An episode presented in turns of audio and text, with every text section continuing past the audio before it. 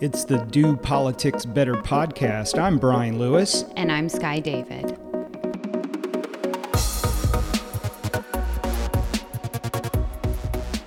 Who would have thought that Trump being indicted would not be the story of the week this week? Not even close. He was indicted, right? Yeah. I think arraigned as well. We had other news in NC pol world, and it dominated since Tuesday afternoon when Lucille Sherman, reporter over at Axios Raleigh, broke earth shattering news. So Lucille's tweet said breaking North Carolina Democratic lawmaker Rep. Tricia Cotham is expected to switch her party affiliation to Republican, handing NC Republicans a legislative supermajority and the votes to override Democratic Governor Roy Cooper mid legislative session. Now, that original tweet has 4.1 million views.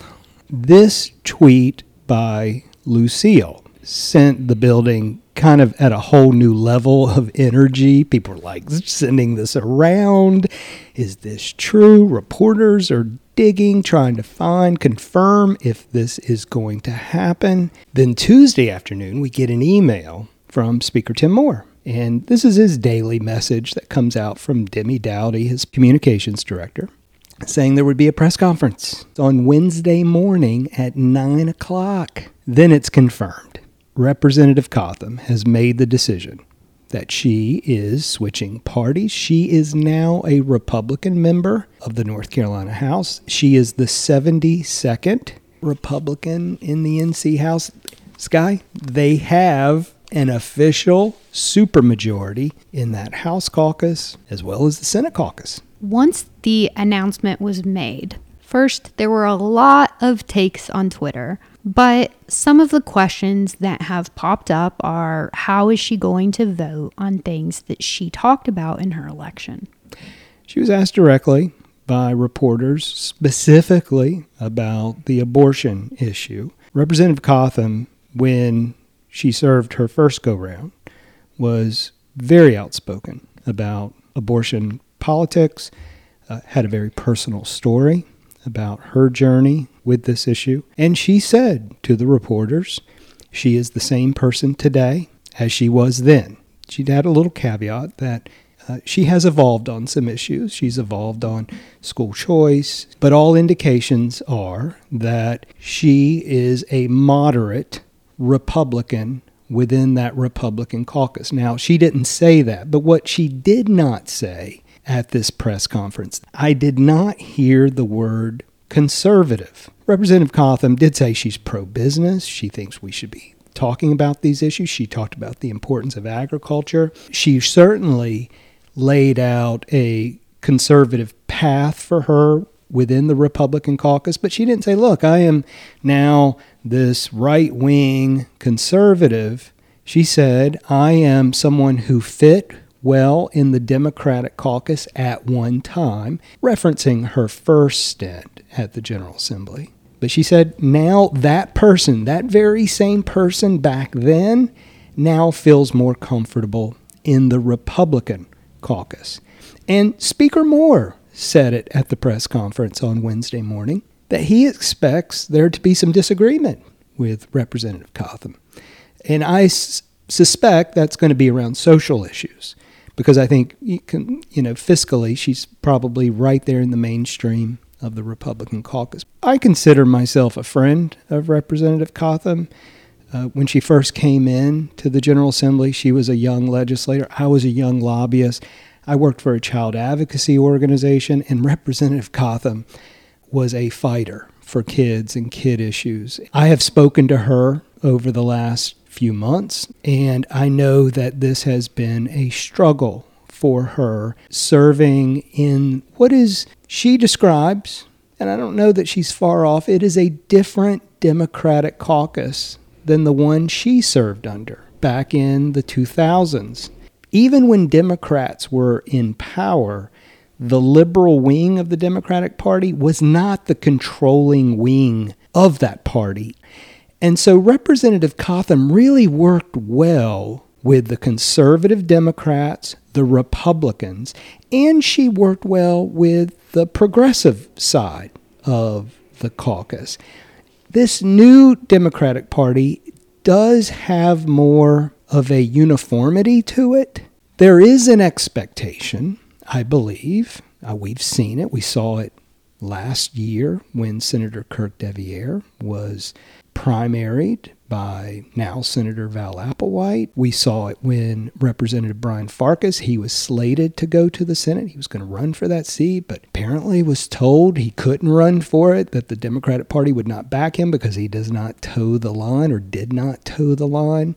And I think Representative Cotham just really saw no path to working with her colleagues because I think she considers herself more of a centrist or center right legislator. A couple things that she said that stand out are one, she said, quote, "The Democratic Party has become unrecognizable to me and to so many others throughout the state in this country." She also said, "The Democratic Party wants to villainize anyone who has free thought. If you don't do exactly what the Democrats want you to do, they will try to bully you and will try to cast you aside." So let's talk about the politics here. First, the short term. Republicans have what they need to override any veto by Governor Cooper. But let's talk about some of the long term effects of this. It is apparent to me, and I put this on Twitter. It seemed to get a lot of attention. Mm, we'll uh, get to that later. Yeah. But as I said, you know, North Carolina Republicans are widening their tent by inviting a moderate former Democrat into their caucus. And it shows to me and I think a lot of folks out there that the Republican Party in North Carolina is ready to govern for a very long time. This isn't a new concept. This is actually how the Democratic Party used to function prior to 2010. I know from my Twitter feed that there are, are, a lot of opinions about that. People think there's no way Republicans are moderate. I'm not saying that the Republican Party is. I'm just saying that they seem to be inviting new voices in. I don't see Democrats inviting a progressive or moderate Republican into their ranks and saying, Yeah, come on in. We would love to run you as a candidate. We'd love to have you in our caucus. I just don't see that happening. Speaking of opinions, let's just open it up. Twitter was twittering, and it was a tough place to be watching. The vitriol that people seem to have for Representative Cotham was despicable. Accusations that we're not going to repeat on this podcast because they're not worth repeating, but they were embarrassing, they were sexist, mm-hmm. they were misogynistic. Mm-hmm if you are the political party of tolerance, and I do believe at their core, Democrats want to be inclusive. But what I saw over the last 24, 48 hours, even over the last week, is not a political party or a movement or an ideology that has any respect for someone who has a different view or takes a different political path and shows why most people are checking out of both parties. I just think people need to check themselves. Hard to be the people with the kindness is sign in your front yard and then you call someone to see you next Tuesday. yeah, that is so true. But neither party can claim to be the party of absolute integrity. Right, right. So on Wednesday after there was the GOP press conference, the Democratic press conference. There were national stories that were picked up by this. The New York Times, Representative Jeff Jackson, or Congressman Jeff Jackson, made a Twitter thread about it. You know, once that guy's going, everyone's going to know about it. and appropriately, we then heard from the White House. Deputy Press Secretary released a statement, and I got this from Danielle Battaglia's Twitter feed. Bedrock American freedoms are at stake in votes the North Carolina legislature is taking. Republicans and the NCGA have attempted to force a wide range of extreme policies on the people of the Old North State, including criminalizing doctors and nurses involved with reproductive health care prioritizing gun industry profits over the fight against violent crime and over children's lives, and gutting funding for public schools. We sincerely hope that all members of the State House and State Senate listen to their conscience instead of politics and put North Carolinians' rights and the safety of their communities first. That was a lot of nothing. So last night, you and I were talking through this. We were on the phone talking about Twitter, etc., and trying to grapple with the range of emotions that people were stating. And something that we both talked about was the folks in her district, her constituents, they have the right to feel angry. Sure. They thought they were supporting a Democrat. They put up yard signs. They knocked on doors. Whatever they did to help Representative Cotham get elected, yeah, they have a legitimate right. And that's between Representative Cotham and those voters. She needs to go. The people a- she serves. Yeah, yeah. She needs to go have a conversation with them. Talk about her decision. Look them in the eye. Tell them, look, as she said on Wednesday, I'm the same person. I just switched parties. Or the party switched on me, however you want to look at it. And you know what? They will have a say next year, 2024. Her name will be back on the ballot, assuming she runs for reelection. And they can exercise their free right to elect her or not elect her. What we've really been focusing on is the line between being angry and feeling like someone let you down. And by the way, this is another example of what we say you should never fall in love with a politician. Never. But the line between being upset with someone and making personal attacks, like the folks that are saying incredibly sexist things about Representative Cotham, like I don't know what that brand of feminism is that you just turn on your own and suddenly you can just say whatever you want. But like, I don't subscribe to that. Right. Other things that happened this week. Oh, yeah, a House budget. we reported last week, you know, they were in the Appropriations Committee all day Thursday. The bill goes to finance, it went to pensions and retirement. And then on Wednesday and Thursday, The, House floor. the budget has passed and will go to the Senate, and they are going to start their budget writing when we return from the Easter recess. That'll be April 17th, that Monday. And we understand, Skye, that they are really going to take just a couple weeks to write their version of the budget. So we had previously said that we expected the Senate to vote on their budget by mid May. There is a rumor now that they will be done with the conference report between the two chambers by mid May. We think that first week in May, the Senate will have done their budget. So that means we have a governor's budget, a House budget, and a Senate budget. Then they're going to throw all three budgets away and they're going to work on a conference report. That is the compromise budget between the House and the Senate with some input by Governor Cooper, although his political positioning now with the supermajority certainly will limit how much input he will have or how much input they will take. But yeah, May 15th? By the way, I'm not used to a budget from the first chamber that goes being done before Memorial Day. Right. We talked a little bit this week to one of our clients about the pace of session. And I think that played out this week when the Senate bill filing deadline came up on Tuesday. So a lot of the central staff, this is your fiscal staff, this is your bill drafting staff, have been dedicated to helping the House construct their budget. It has caused a logjam in getting bills out of bill drafting. The Senate did something I haven't seen them do, I don't think ever. They extended the bill filing deadline to Thursday of this week. So now all the Senate bills, if they're policy bills, they have been filed. And so we kind of know what we're working with going into crossover. Well, I've heard some senators were like, yeah, I got my bill back from bill drafting. It's not in the most perfect state. I'm just going to file it and then we'll PCS it or we're going to amend it. We'll take all the fixes. But look, I just need to get this bill filed. Heard a rumor this week.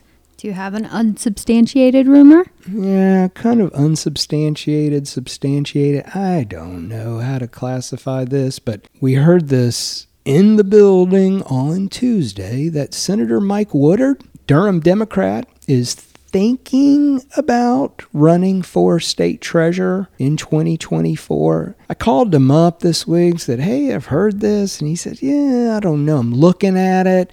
I don't know if I want it out there. He said, Lewis, I'll leave it up to you if you want to put it out there. So Which obviously means it is going. it's going. I- Everyone should know if you want a secret held, do not tell Brian Lewis.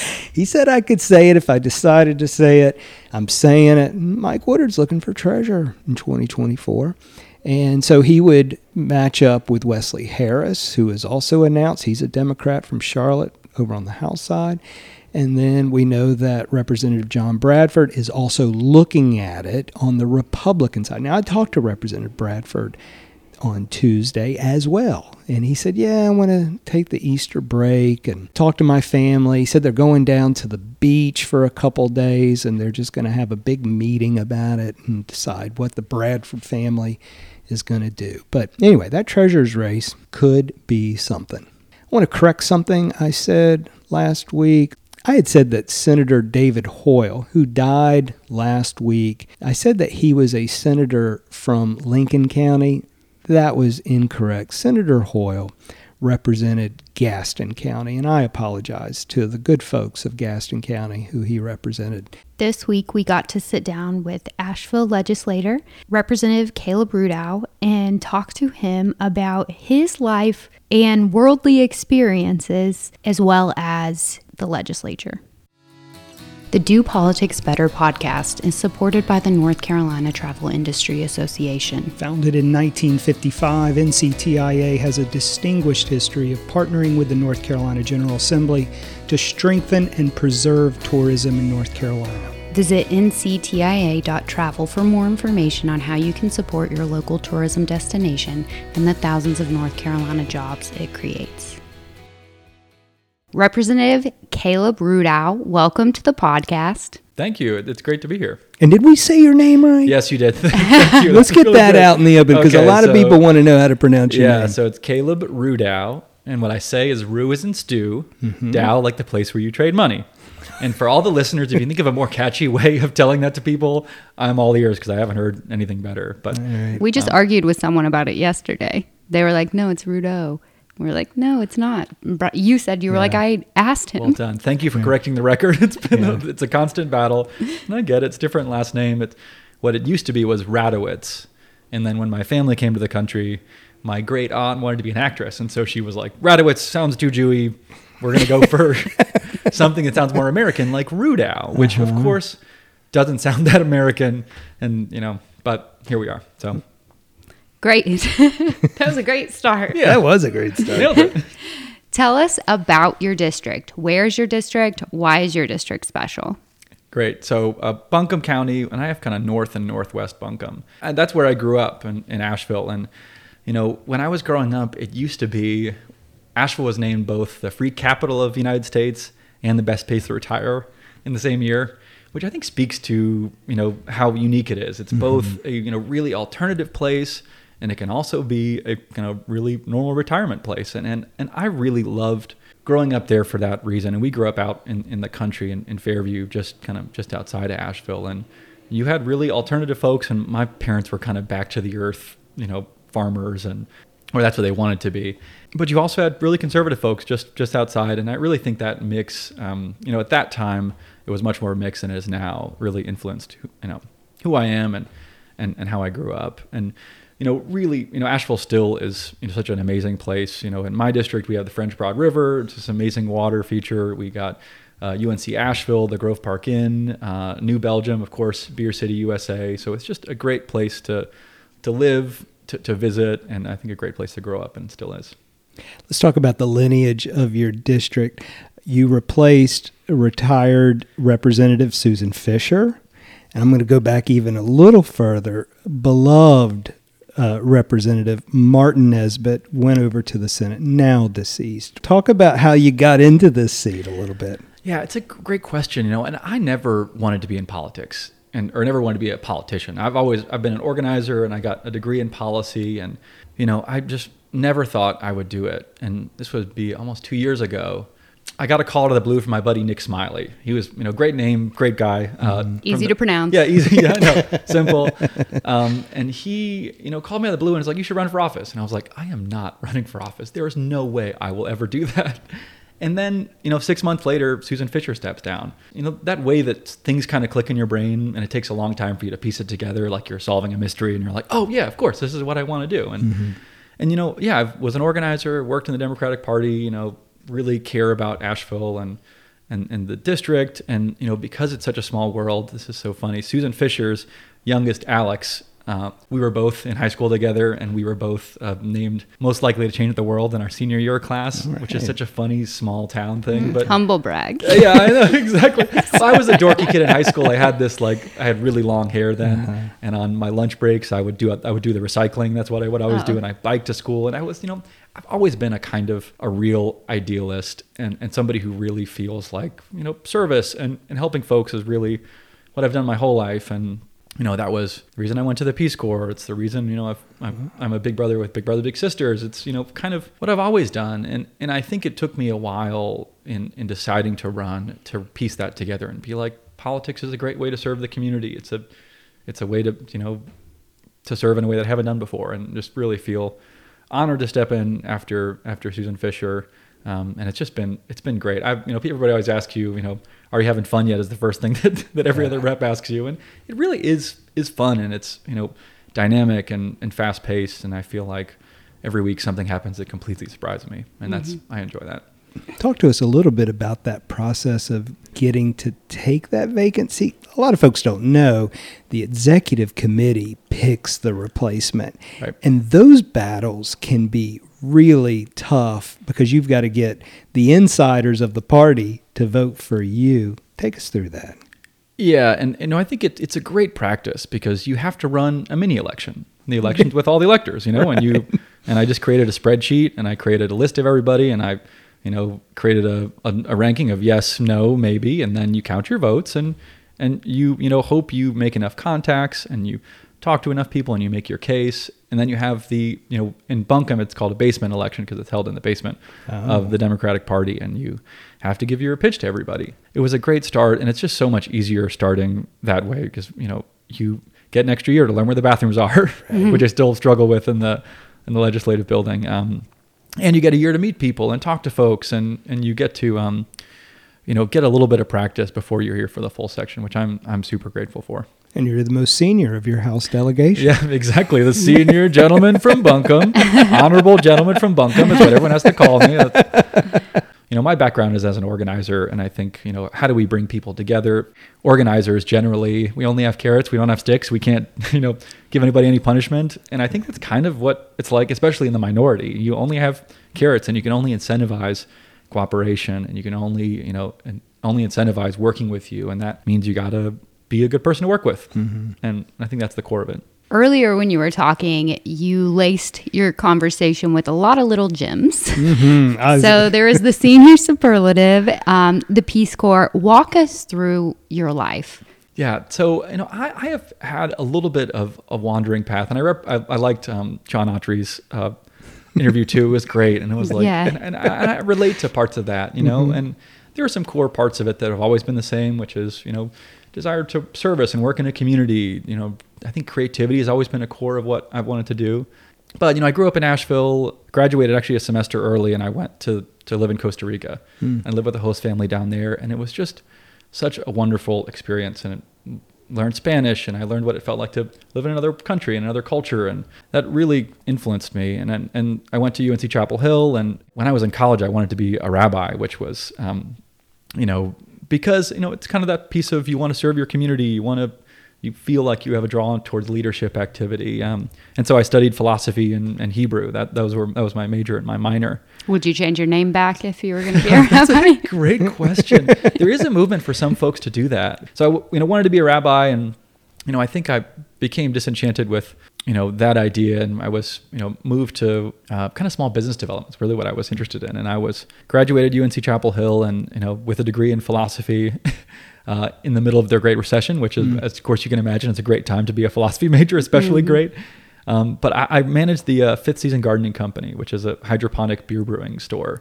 Oh wow! Um, and so, and I, and I really think that's influenced a lot of my policy thoughts on small business development because I kind of know what it's like to try to run a small business and hire folks. And um, Yeah. it was really just such a great experience for somebody who was 22 to wow. to manage a business. And you know, I did that for a few years, and I was living in this tiny house in Carrboro behind a bunch of um, public health master students, and they were all old Peace Corps folks, and and and they were just they kept being like, you should go to the Peace Corps, and and and I think at some point it just kind of clicked, and I was like, you know what, I I, I feel like you know I'd reached kind of an, enough understanding of the business world and what I wanted to do, and I wanted the new challenge, and so I, I signed up, and um, was in Zambia for it would be three and a half years. So I gave an extra year on top of it because um, I wanted to do what's called an extension, and so I stayed there for longer. And the Peace Corps teaches you flexibility.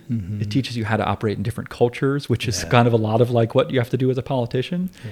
Um, and it teaches you how to find success in a world where the metrics are much harder to find success. And you know, I think really a lot of you know because people go to the Peace Corps and you're like, I'm going to fix poverty in my village. Or I'm going to.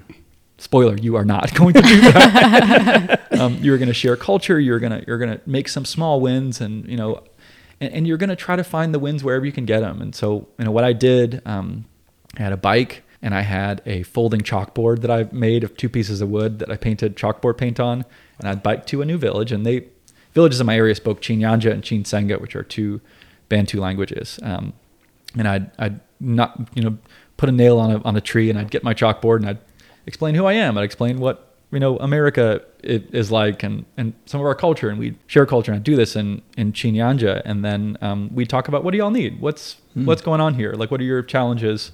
And then we try to connect them to services, and a lot of that was clean water services. Some of it was small business development. There was kind of village savings and loans associations, which were really popular at that time, and that we were trying to connect people to. But it was really a just a, a great experience, and I think really what organizing is like too. It's kind of bringing people together, listening, trying to find solutions. You know, it was a great experience in, in being flexible and trying to find successes in a really vague, difficult to move environment. Which again, it sounds a lot like the the General Assembly. Um, and so I was there for three and a half years, and you know, I while I was there, really got interested in mapping and, and data. And you know, I think when you're doing enough organizing grassroots work, you eventually feel like there's got to be a better way to do this. And there's got to be something we can use to help inform the decisions to make them better. And so I went to University of Texas for my master's in policy at the LBJ School of Public Affairs, and you know, focusing on basically data-driven decision making. So you know, how do we get the right data sets to the right people? to make the better world to make better decisions to make the world a better place that's kind of the long and short of it and real focus on kind of mapping and programming and and, and that kind of work and so you know i really thought i would continue to do international work because it's you know I, I love the language piece of it. I love every day is a surprise and you're always learning something and there's just so much work that needs to be done to try to try to make the world a better place. And Right. and um, and then Trump got elected, and I kind of felt like you know being abroad under Obama was different than being abroad under Trump, and you know just because we have a different you know, I felt like some of the meanness was just hard to continue to do some of that work at least full time, and I felt you know honestly called to to try to do more political work because it felt like that's what we needed to be doing, and so I I was an organizer with Swing Left and the Better Work campaign and a bunch of different campaigns, and um, you know, was balancing my time as a kind of data scientist researcher and as an organizer, which I really feel like is both parts of my brain. It's both the like, let me sit in a room and look at a data set for a long time versus I really want to talk to people. And I think it, I got to do both by doing both of those jobs. And, and the organizing work is what brought me back to North Carolina. I was living in DC and then I moved back in March of 2020, not related to the pandemic, but because I wanted to work on the election. I see. And so I um, moved back to Asheville and was working on the election that year and moving that forward to eventually when I decided to run. This is part of what I love this job about for too. It's you know you spend trying to boil down what we do, and it, it's a good day if I just get to talk to as many different people as possible from as many different possible places.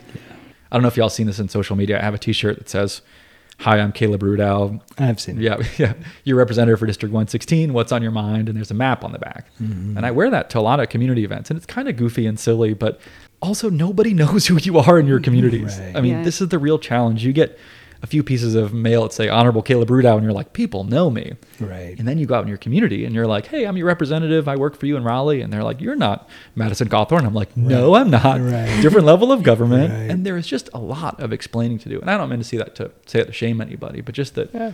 we need to have, you know, spend more time in our communities, spend more time explaining what government does and who you are, spend more time talking to people. And again, kind of tying this back to some of the Peace Corps stuff, you know, in, when you're in the minority, you got to find some win sets for your people. Mm-hmm. I also really want to be able to help however I can. And we've been, you know, really trying to be creative about that and unclaimed property outreach and the Treasurer mm-hmm. Folwell. I'm, mm-hmm. I have to say I copied him on his giant check approach and I have my own giant check. I will say mine is, I think, bigger than his is. His is foldable because he has to put it on his motorcycle, but Not for long. he's listening.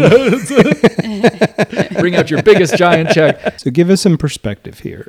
How old are you? You're young by legislative standards. Can we ask that? How old are Yeah, you? yeah. I, I'm- I'm 36, so I'm no longer a young Dem, which was a hard, hard birthday Uh-huh. year, but, but 36 is good. So you were in your early 30s, 2016, and then over the last 16 years, yeah, you Peace Corps, and then came back. Yeah. And I've always been involved in politics. You know, my, my folks, um, I remember in Bill Clinton's first election, um, we had, we were, my parents took us to the Democratic Party headquarters and we were there, you know, folding papers. They gave us something to do. And I remember that election afterwards and him winning and being like, oh, we, we did that. Wow. You know, we were a part of that. And of course we weren't, but you know, that feeling was really important. And, and, and also to bring it back to the joy piece, you know, what we would always do, my parents would always bring us to um, the Democratic headquarters to help. And then they'd bring us to the watch parties afterwards. And it was that sense of joy that was so fun. And people are there and everyone's excited. And what we would always do is my older brother, um, Josh would always convince us to stand behind the cameras. So whenever they're, you know, they're like, "Hey, con- congratulations on your new election! You know, really excited."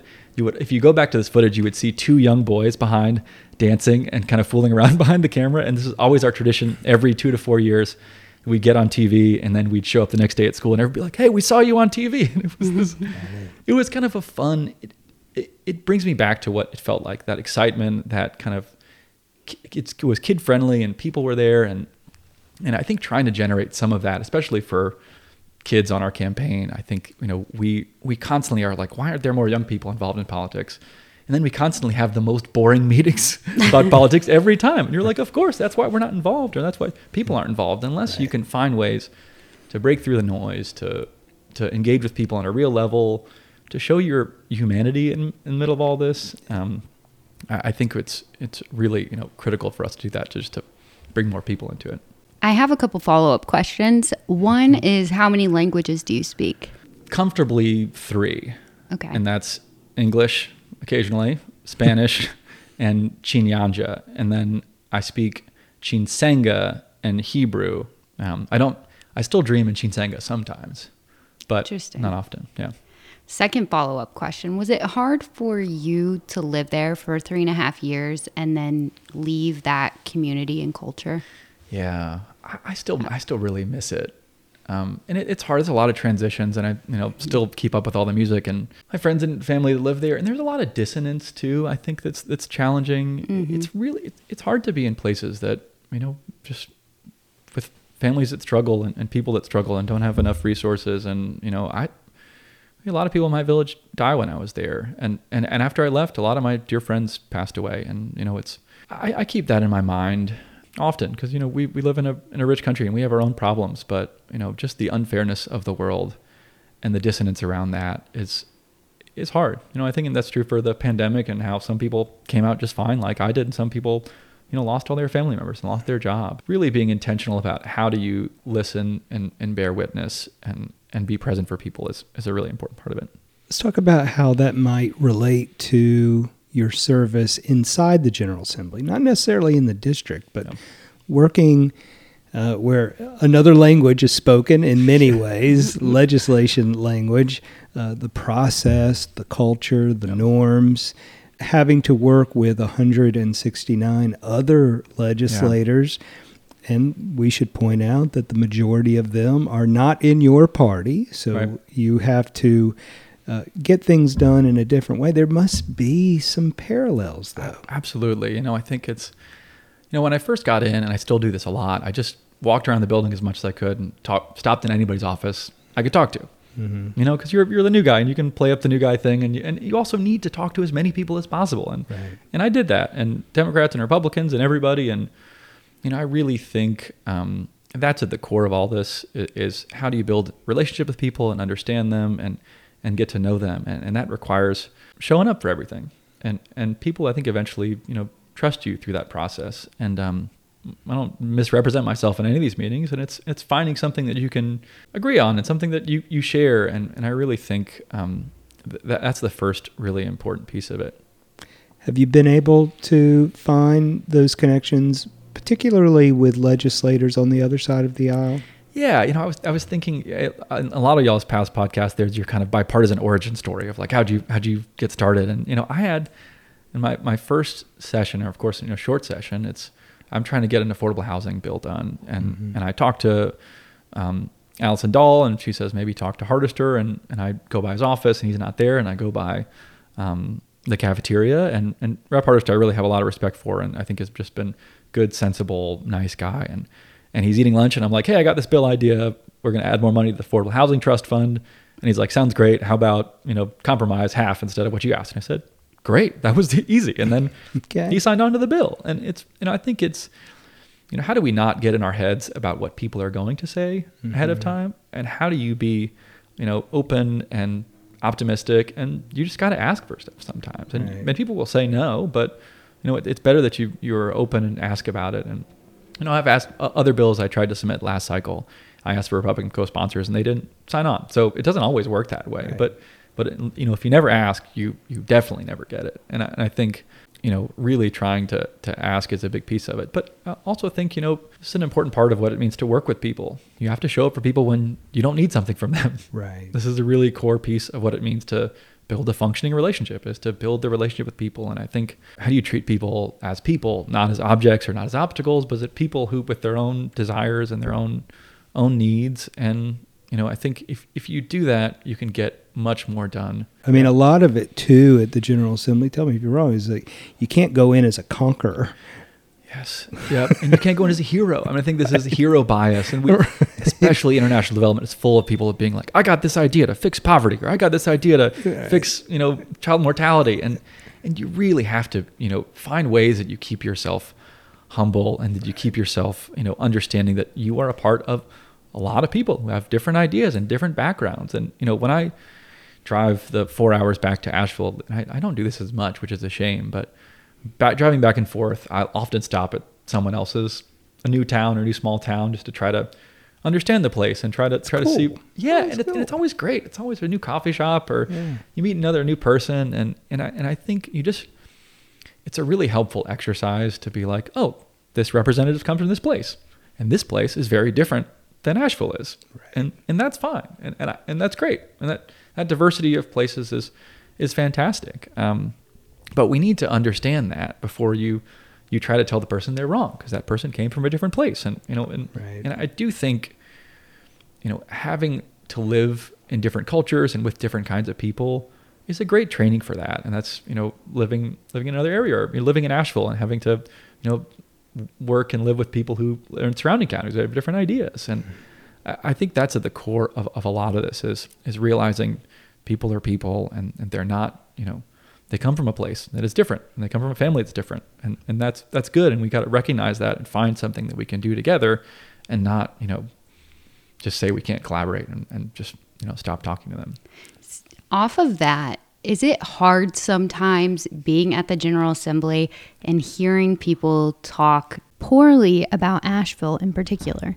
And I think yesterday we heard you on the yeah, House floor stand up and say, All right, yep. you're dragging Asheville's good name. I have yep. to get up. Yeah. And th- this is, you know, I think this is a part of the politics game that I, you know, Asheville has a long history of this happening for, and, and you know, and my, my friends on the other side of the aisle will say it's for good reason and for some policy reasons they want to fix. And, and I really think, you know, like I said before, Asheville is a surprising place. You know, we have lots of different kinds of folks that live there. And, you know, the, the, the issue yesterday was that, you know, in my opinion, it was a misrepresentation of anything and no one in Asheville was planning on doing anything that they were saying they were going to do. And, and it's that, that feeling that I always, same thing I would wish people would come, come to Asheville and spend time with folks and talk to people and, and realize we're not, you know, we are more liberal than, than, you know, the surrounding counties and lots of parts of the state, but you know, we're also, you know, not the boogeyman that people sometimes make us out to be, which is, mm-hmm. and I wish we wouldn't be treated for um, a, as that by folks. And I had a great conversation with Representative Arp about it, and you know, I think, you know, we had a good back and forth about, it, and I respect him, but I just, you know, wish people would just come visit with an open mind and, and you know, treat us like like people, mm-hmm. like we are you have a lot of windshield time, uh, quite a commute. It's a long drive, and and I really think you know just and this is it. You got to find something to keep you busy, and you know uh-huh. for four hours, this is my day in the life of a Western North Carolina legislator. You know you you get in the car and then you call everybody you can think of. You have to talk something about, which is you know probably ten to fifteen people. Some people don't pick up, some people do. Short policy conversations, check-ins, thank yous. You talk to your buddy you, you haven't caught up with in a long time, and then at that point you still got two hours left and so then you go to peace you know you go to a podcast and you listen to your podcast and mm-hmm. I've um I've been trying to train myself. I can get through more podcasts that I put it on two or two and a half speed. So oh yeah, for all my two or two and a half speed listeners out there, shout out to you. I can't um, do that, but that is how I studied for the bar exam. yeah, you, you, can get twice the amount of podcasts out in, a, in the time, and and then you know once that's done, I put on some music and I sing and hang out by myself and you know just try to get some reflection because at a certain point you can't keep putting information in your brain. You have to right. just relax. And the one thing I will say, this is my my other hack. I got a CB radio. wow. You know the ones you could put the big antenna on your yeah, car. I do. And when I'm really feeling loopy, I stick that sucker on the top, and then I plug in the CB radio. And the stuff that you hear out of that thing is wild, mm-hmm. because it's like the early days of the internet. It's this complete free for all. Oh, yeah. Everybody is you know, broadcasting from some different part of the world or different part of the country, and and there's all these really interesting characters, and it's you know, it, it's at the you know what I talked about before. It's you get to listen to people and you have surprising conversations and you hear from folks, and so Mr. Intergalactic is my tag name. So if you hear that out there, okay, that's your handle. yeah, that's my handle. Is that a Beastie Boys reference? Oh, that's good. I, it was Mr. Worldwide is Pitbull. That okay. was Mr. Intergalactic. It's a dig at Pitbull. It's kind of oh, is it? Joke, okay. All right. Um, I'm thinking Beastie Boys. Intergalactic, yeah, Intergalactic Planet. I am a big Beastie Boys fan, though. It probably too. should be Beastie Boys. I yeah. love the Beastie Boys. They're great. We heard that you are sort of a celebrity singer. Those are very kind and strong words. uh, for what I am. So I uh, I'm used to be the lead singer of a uh, David Bowie cover band, uh, we, and we were called Groovitational Pull. All right. Um, and it was the name came. I don't know if y'all are Flight of the Conchords fans, uh-huh. but there was a Flight of the Conchords song about David Bowie, and it talked about his Groovitational Pull, and that's the name that we took. And the origin of this was, you know, we graduated. I graduated UNC and I was managing a store, and I felt like there must be something more to life. I don't know, it was like my early midlife crisis, and I was uh-huh. like, we're gonna start a band. And I've I've always played, you know, bluegrass and and folk music, and had been in bands in the past, but I wanted to kick it up a notch. So I went to my buddy Robin Seelbach, who was actually is a lawyer um, in Durham, and was like, "Hey, let's start let's start a band. Let's do it." And he was in, and we got a lot of buddies, and you know, it was, you know. I'm not, I don't want to overstate this, but we were we sold out a few shows. I've heard oh, you were really good. yeah, know, I've heard exactly. you were really good. And then we had um really the the thing that we used to brag about was that we sold out a few shows and got enough money to buy a fog machine. We were like, we've made it. We have a fog. As a young man from Asheville, I finally got my fog machine, and I was like, this is it. We played at He's Not, um, and we played at a few local shows. Vespa was a place, and, and mm-hmm. Chapel used to play. Um, okay. And I was just, you know, I um I love music and I love performance and it was such a special time in my life to be able to do something like that. You have a lot of positivity to you. Very much so, yeah. yeah, and that will die. I'm just kidding. I, love that. It's a survival mechanism, you know. I do think there's a, um, yeah, part of me that if you know, it's you don't have any other option. You could be uh-huh. negative, but it's not going to yeah. help you. And at least being positive is, you know, keeps you going and keeps you excited about the next thing. And that's you, you got to find that because this job can be hard and people will yell at you and they'll be really mad at you and you'll feel like you can't get your things done. And unless, you know, you can find that thing that keeps you going every day. And I think I, um, Brian, I think I shared this with you before, you know, when I, I get up in the morning and I, you know, I don't look at my phone. First thing, I don't do mm-hmm. that because it's a nightmare. And, and I listen to a song that I like and then I just think, and I think about mm. what I want to do that day and what I'm excited about. And I think finding those moments is really an important piece of the self you know the self-care part of this job and the part that means you know you have to find some ways that you can stay yourself and take care of yourself and exercise and do the stuff that you still love because you can really get fused to this job. You can get Mm-hmm. fused to the idea of being a representative and of being this kind of person. And, and I really don't want to get done with this and feel like I lost myself in the middle of all of it. It's a great lead in to the magic wand question. So, if you had a magic wand and you could change one thing in our politics or policy today, what would it be? You know, there have been so many good answers to this. And, and for me, I think I would make people more creative. 20 or mm. 30% more creative, you know, because I think there's all sorts of wins that are out there that require a new angle, that require somebody to think differently, that require somebody to step out of their comfort zone, and, and that require somebody to take a risk. And, I- and I really think if we had a little bit of more of that creativity and desire to, to try to, to change things or try to think about things differently, I think we could get a lot more done. Well, Representative Caleb Rudow, we it. Did I Good work. yeah, good, yeah. good, good. We appreciate everything you are doing in the North Carolina General Assembly, your service in the House. You certainly know how to do politics better. Thank you for being on the podcast today. Thank you so much for having me. It was a blast. The Do Politics Better podcast is sponsored by the North Carolina Beer and Wine Wholesalers Association. Beer and wine distributors in North Carolina are family owned companies that directly employ more than 5,600 men and women across the state. The North Carolina Beer and Wine Wholesalers Association works with the General Assembly to develop alcohol policies that ensure fairness in a competitive marketplace and promote responsible behavior. Visit the North Carolina Beer and Wine Wholesalers Association at ncbeerwine.com for more information. We met Representative Rudow right after he got appointed to take former Representative Susan Fisher's seat. What an interesting guy. And I, I really do admire the way he will go up and talk to anyone mm-hmm. Republican, Democrat, lobbyist. He just is doing all the right things to try to build some relationships with legislators and get things done.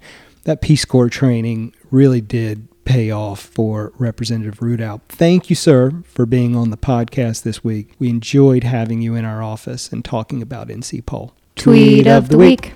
The tweet of the week is sponsored by the North Carolina Pork Council, representing hog farmers around the state working hard to do agriculture better.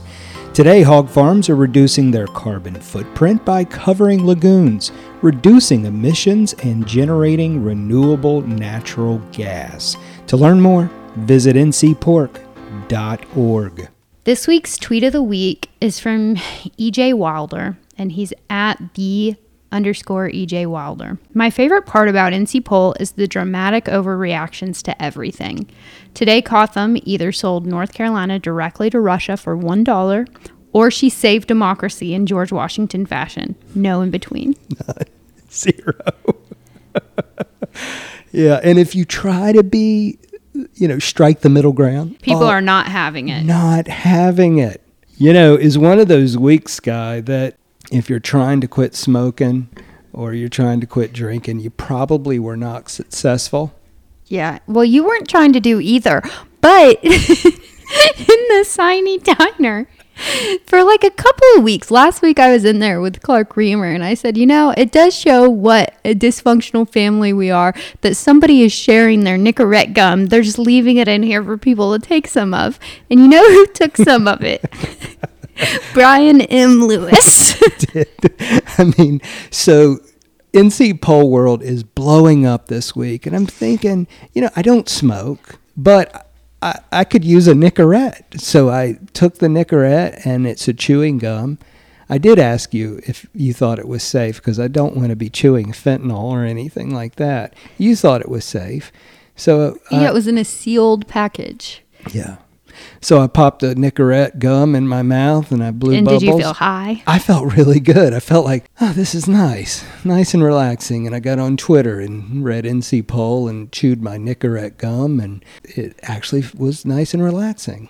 The thing about Twitter is that Twitter can be like the funniest place ever during these sorts of things, but it wasn't funny. It was just sad, but it was definitely a train wreck you couldn't look away from. It was. I mean, we even had a hard time finding a funny tweet this week. You told me last night you weren't even looking for a while. All right, so we're about to go on recess. Lord, if we could ever use a recess, it is right now. hopefully legislators take the next eight to nine days off. They're getting out of town Good Friday. They are not returning for another week. You are going back to Illinois and you're going to see your parents. Yes. And it sounded for a while like maybe your long lost brother. who only he's like the he's Olymp- not lost he just lives between two canyons Skye's brother he comes to family gatherings like he's like the olympics right they're every four years yeah yeah that's so, why they like him so much absence makes the heart grow fonder. I think so. And your mom said. So she was like, Scott's coming. Um, so my brother and sister in law, they've been married 10 years and they have lived in Utah for a couple of years. I think I've mentioned this. Mm-hmm. So, anyway, as I had said before on the podcast, Scott never comes home. And so my mom told me last week, you know, Scott's going to be here, blah, blah, blah, blah, blah, blah, blah, blah, blah, blah. She's so excited. Can't wait to see him, blah, blah, blah. Your dog meat, that sort of thing. And so I was like, wow, I'm shocked by this. So I text my brother and I'm like, hey, I am shocked. You're going home. And this was last Thursday when I texted him, okay? She wanted him there this coming Friday, right? Uh-huh. He said, I haven't committed to that.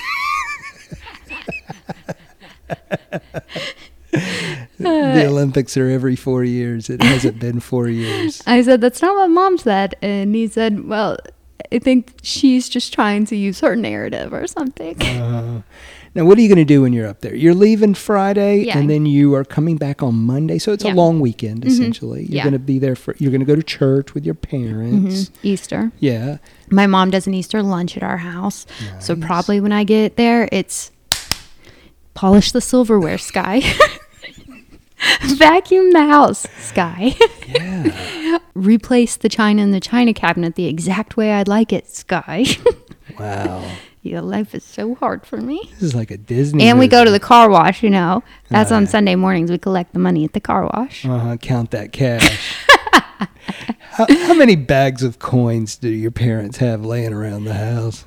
I don't think I'm inclined to answer that. Oh yeah, I'm sorry. It is tax season. sorry, if you IRS, if you're listening to this, it's a joke. We're just pretending.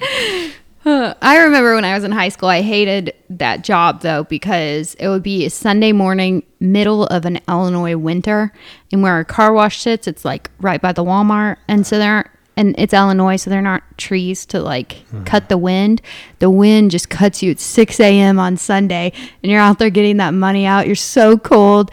All of the quarters are freezing cold too, and then you inevitably drop the money on the ground. Then you have to pick it up quarter by quarter. All that cash. Yeah. that that would warm me up though. then I go home and I count it, and then we used to when my parents first bought the car wash we didn't have machines that counted the money. We did it all by hand. And so it's like a three or four hour process every sunday afternoon. You know you put the quarters in the quarter roll Wait, this sounds dumb, doesn't it? No, this sounds like a money making venture if there ever was one. And I'm thinking, I'm thinking right now, like lobbyist or go just own a car wash you run into problems with car washes. You know, the soap's not dispensing right. Someone hits the machine, the automatic, and then they tear it up. So then you're down for days. You're down a couple, you know, thousand dollars. Yeah. yeah. it's not as easy as it looks. yeah, that counting money sounds really God, hard. My parents are going to kill me. Please don't tag them in this again, Brian. Like you tagged my mom last time. So she listened and knew we were talking about them. And then we got on some conference call with them, and your father's like, I that's his narrative. I disagree. What were we talking about? Your dad took me the time that you made him fix, or he made you fix his bike. Yeah. yeah, and on my dad's birthday, we called him and you were with me uh, to tell him happy birthday. And like he, my dad, he, just makes you feel so small. he does. And I think it's so funny. Does and I feel so like I'm like your friend from high school hanging out with you. I'm like I'm four years older than this man. Why does he intimidate me? Philip. All right, no tagging the Davids. I hope you have a great time in Illinois. I hope you get some well deserved rest. I know you're not going to be able to cut NC pol off completely, but we're coming back on the 18th, Scott. We got a lot of work to do in this budget process. We do want to say one of the things that we're looking forward to is that the Growler is going to be on May 24th. Mm-hmm. Our good friends at the Beer and Wine Wholesalers Association wanted us to let folks know, put it on your calendar. We'll see you at the Growler. We hope that you take the time next week to relax, unplug from North Carolina politics news, and enjoy your family and friends. We will talk to you next time, but until then, please remember to stay off Twitter and do politics better.